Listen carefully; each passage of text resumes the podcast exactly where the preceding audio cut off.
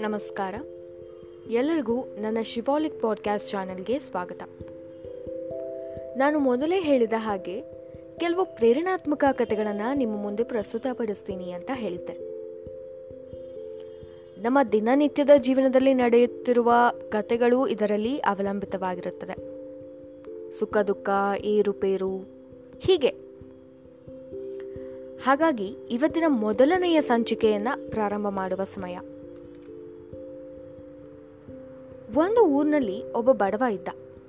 ಅವನು ಮಹಾದೈವಿ ಭಕ್ತ. ತನ್ನ ಕಷ್ಟದ ದಿನಗಳಲ್ಲೂ ದೇವರನ್ನು ನಂಬಿದ್ದ. ಇಂದಲ್ಲ ನಾಳೆ ತನ್ನ ಸ್ಥಿತಿ ಸುಧಾರಿಸುತ್ತದೆ ಎನ್ನುವ ಭರವಸೆ ಅವನಲ್ಲಿತ್ತು. ಅವನ ನಿರೀಕ್ಷೆ ಸುಳ್ಳಾಗಲಿಲ್ಲ. ಒಮ್ಮೆ ದೇವರು ಅವನೆದುರು ಪ್ರತ್ಯಕ್ಷನಾದ. ಬಡವ ಸಂತೋಷದಿಂದ ದೇವರಿಗೆ ಕೈಮುಗಿದು ಸ್ತುತಿಸಿದ. ನಿನ್ನ ಭಕ್ತಿಗೆ ನನ್ನ ಮೆಚ್ಚುಗೆ ಇದೆ. ನಿನಗೆ ಮೂರು ಕವಡೆಯನ್ನು ಕೊಡುತ್ತೇನೆ. ನಿನ್ನ ಪತ್ನಿಯೊಂದಿಗೆ ಮಾತಾಡು. ನೀವಿಬ್ಬರೂ ಯೋಚಿಸಿ ಬೇಕಾದ ವರವನ್ನು ಕೇಳಿ.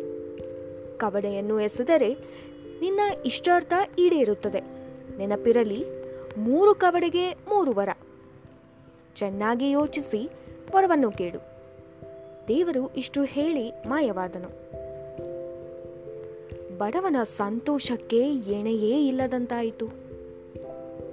ಆ ಬಡವ ತನ್ನ ಪತ್ನಿಯ ಬಳಿ ಬಂದು ವಿಷಯ ತಿಳಿಸಿದ.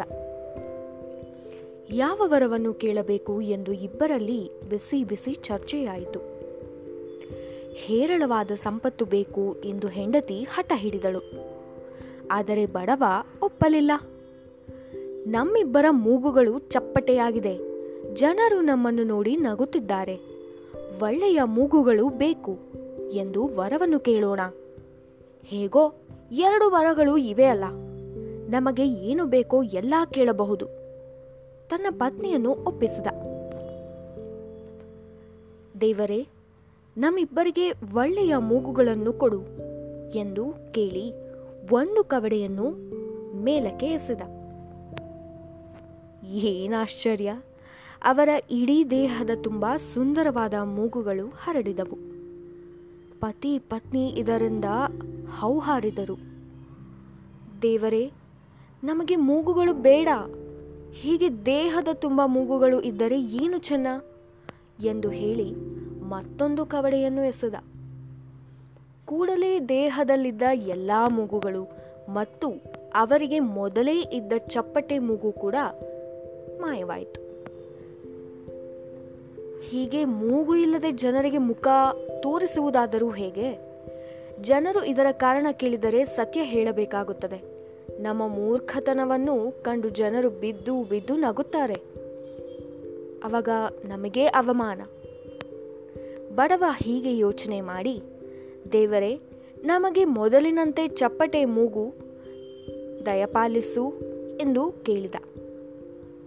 ಉಳಿದ ಇನ್ನೊಂದು ಕವಡೆಯನ್ನು ಎಸೆದ. ಮೊದಲಿನಂತೆಯೇ ಅವರ ಚಪ್ಪಟೆ ಮೂಗು ಬಂತು. ಈ ಕಥೆಯಿಂದ ನಾವು ಎರಡು ವಿಷಯಗಳನ್ನ ಮರಿದೇ ಕಲಿಬೇಕು. ಮೊದಲನೆಯದು, ಅವಕಾಶಗಳು ಜೀವನದಲ್ಲಿ ಮಿತವಾಗಿ ಬರುತ್ತವೆ. ಅದನ್ನು ಎಷ್ಟು ಸೂಕ್ಷ್ಮವಾಗಿ ಯೋಚಿಸಿ, ಅವಲೋಕಿಸಿ, ಬಳಸ್ತಿರೋ ಅದರ ಮೇಲೆ ನಮ್ಮ ಯಶಸ್ಸು ನಿರ್ಧರಿಸುತ್ತೆ.